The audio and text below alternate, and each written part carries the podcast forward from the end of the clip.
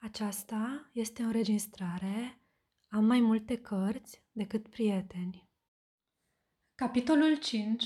În era de aur După câteva clipe, ne aflam în față, eu și acest om fragil din viitor.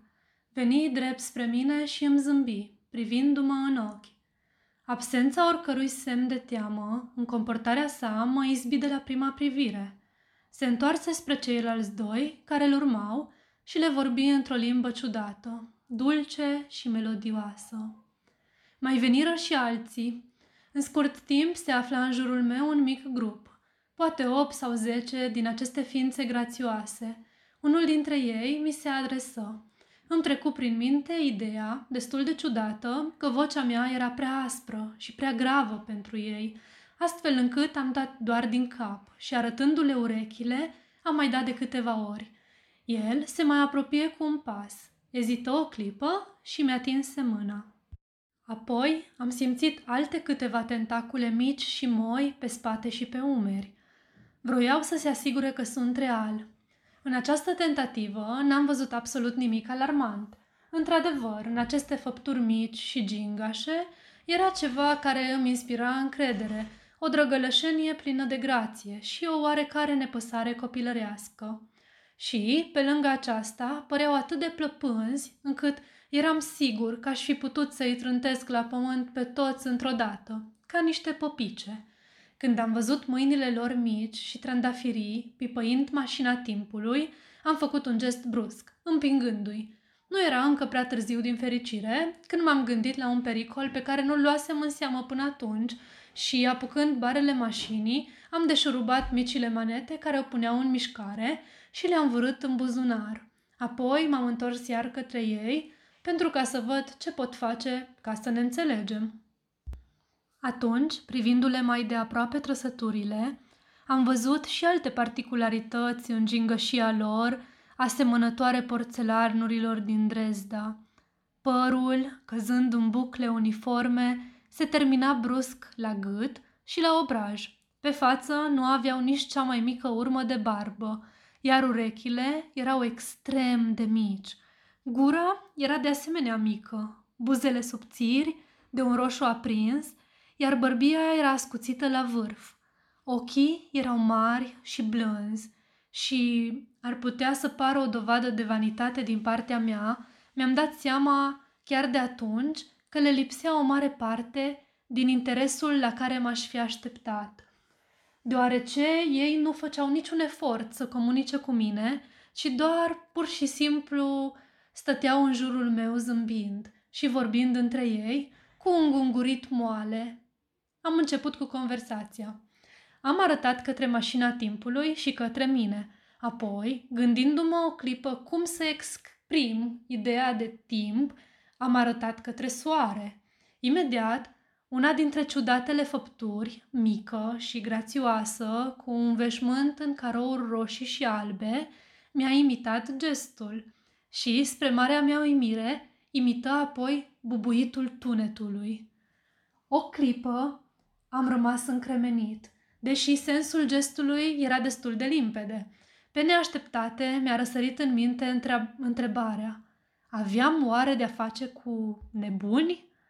Cu greu vă puteți imagina cât eram de uluit. După cum știți, am crezut întotdeauna că oamenii din anul 800, 2000 și ceva vor fi neînchipuit de mult mai avansați decât noi în știință, artă, în orice domeniu.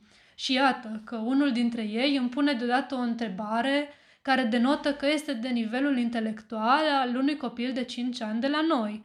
Mă întreba, de fapt, dacă coborâsem din soare, odată cu tunetul. Aceasta m-a făcut să-mi completez prima impresie în legătură cu îmbrăcămintea lor, cu membrele lor fragile și trăsăturile lor plăpânde. Un val de dezamăgire îmi năvăli în minte. În momentul acela simțeam că mașina timpului fusese construită în zadar. Am dat afirmativ din cap. Am arătat spre soare și le-am imitat atât de bine bubuitul trăznetului încât s-au înspăimântat. S-au dat cu câțiva pași înapoi și s-au înclinat. Apoi, unul dintre ei a venit, râzând, către mine, cu o ghirlandă de flori frumoase, cu totul necunoscute pentru mine, punându-mi o în jurul gâtului.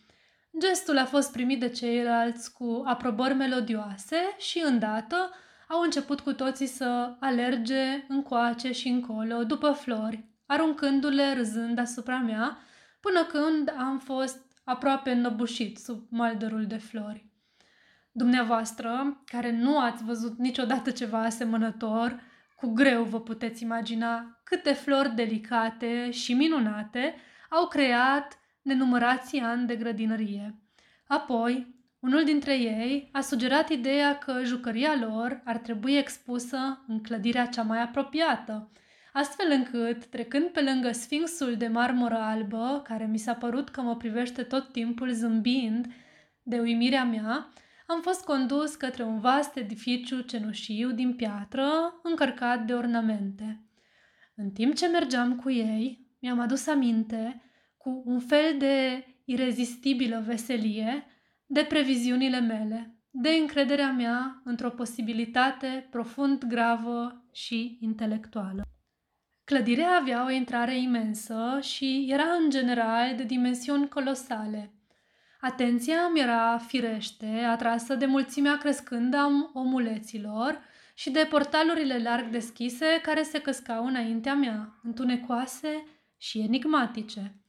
Impresia mea generală asupra lumii înconjurătoare, care se vedea pe deasupra capetelor lor, era aceea a unei risipe imense de flori și boschete splendide, o grădină lăsată în părăsire de multă vreme și totuși, fără burieni. Vedeam numeroase boschete înalte, alcătuite din ciudate flori albe, măsurând cam un picior de-a curmezișul deschiderii petalelor de ceară creșteau împrăștiate ca și cum ar fi fost sălbatice, printre arbuștii pestriți, dar, după cum am mai spus, nu le-am examinat cu atenție în acel moment. Mașina timpului rămăsese părăsită pe pajiște printre rododendroni. Arcada portalului era împodobită cu sculpturi bogate, dar bineînțeles că n-am observat sculpturile prea de aproape. Mi s-a părut însă că zăresc dintre acăt, modele care sugerau vechile decorații feniciene și m-a izbit faptul că erau foarte crăpate și uzate de trecerea vremii. Câțiva oameni îmbrăcați mai luxos decât ceilalți m-au întâmpinat în prag și astfel am intrat cu hainele mohorâte ale secolului al XIX-lea, arătând destul de caragios încununat cu flori și înconjurat de o masă învolburată de veșmi- veșminte în culori vii și de brațe albe, strălucitoare, într-un vârtej melodios de râsete și de vorbe gălăgioase. Intrarea dădea într-o sală relativ mare, tapetată într-o culoare brună. Tavanul se pierdea în umbră, iar ferestrele, în parte cu geamuri, lăsau să pătrundă o lumină moderată. Podeaua era alcătuită din blocuri imense, dintr-un metal alb, foarte dur. Nu erau nici plăci, nici dale, ci blocuri. Ci era, și era atât de tocită de pașii generațiilor trecute, îmi închipui, încât era scobită adânc prin locurile pe unde probabil se umbla mai mult – Perpendicular, pe lungimea încăperii, erau așezate nenumărate mese din lespez de piatră lustruită, înălțate cu o palmă, poate, de la podea, și pe mese tronau grămezi de fructe. În unele am recunoscut soiuri hipetrofiate de zmeură și de portocale, dar majoritatea mi erau cu totul necunoscute. Printre mese erau împrăștiate o mulțime de perne, Însoțitorii mei se așezară pe ele, făcându-mi semn și mie să fac la fel. Cu o totală lipsă de ceremonie, începură să mănânce fructele, luându-le cu mâna, aruncând cozile și resturile în niște deschizături rotunde de pe marginea meselor. N-am șovoit să le urmez exemplul, căci eram însetat și flămând. În acest timp am examinat pendelete sala. Ceea ce m-a izbit cel mai mult a fost, poate, aspectul ei de ruină. Ferestrele cu geamuri colorate, reprezentând modele geometrice, erau sparte în multe locuri, iar perdelele care atârnau peste partea de jos erau pline de praf. Colțul mesei de marmură de lângă mine era spart. Cu toate acestea, impresia generală era de extremă bogăție și de pitoresc. Erau poate vreo 200 de oameni care mâncau în această sală și cei mai mulți, așezați cât puteau mai aproape de mine, mă priveau cu interes, cu ochii lor mici, strălucind deasupra fructului pe care îl mâncau. Toți erau îmbrăcați în același material mătăsos, moale și totuși rezistent. Fructele, întreagăt fie zis, constituiau singurul lor aliment. Acești oameni ai viitorului, îndepărtat, erau strict vegetariani. Și cât timp am stat cu ei, în ciuda poftei de carne, a trebuit să devin și eu fructivor. Într-adevăr, mai târziu am aflat că vitele, caii, oile, câinii dispăruseră, ca odinioară ichtiozaurii. Fructele erau însă delicioase. Unul mai ales, care se pare că era de sezon cât timp am stat acolo. Un fruct faimos, format din trei lobi. Era deosebit de gustos și l-am ales drept mâncarea mea preferată. La început am fost nedumerit de toate aceste fructe și flori ciudate, dar mai târziu am început să înțeleg valoarea lor. Și acum, destul despre ospățul meu cu fructe din viitorul îndepărtat. De îndată ce mi-am potolit oarecum foamea, m-am hotărât să fac o încercare serioasă de a învăța limba noilor mele cunoștințe. Este evident că acesta era primul lucru pe care l-aveam de făcut. Fructele păreau a fi obiectul cel mai indicat pentru a începe și luând în mână unul dintre ele, am încercat o serie de sunete și gesturi interogative. Am avut destul de multe greutăți până am reușit să le dau de înțeles ce vroiam. La început, eforturile mele au fost întâmpinate cu priviri de uimire sau cu râsete interminabile. Dar, apoi, o mică ființă blondă păru că mi-a ghicit intenția și repetă un nume. După aceea, au vorbit și au comentat pe larg între ei, iar primele mele încercări de a imita sunetele armonioase ale limbilor au provocat un val imens de hohote sincere, deși cam nepoliticoase.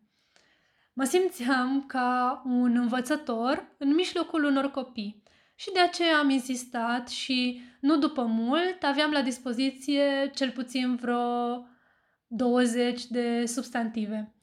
Apoi am trecut la pronume demonstrative și chiar la verbul a mânca. Dar era o muncă prea lentă și omuleții aceia oboseau repede și voiau să scape de întrebările mele, astfel încât, mai mult de nevoie, m-am hotărât să-i las să-mi dea lecții în doze mici și numai atunci când aveau chef de așa ceva. A trebuit să constat destul de repede că dozele vor fi extrem de mici, că niciodată n-am întâlnit oameni mai indolenți sau care să obosească mai lezne.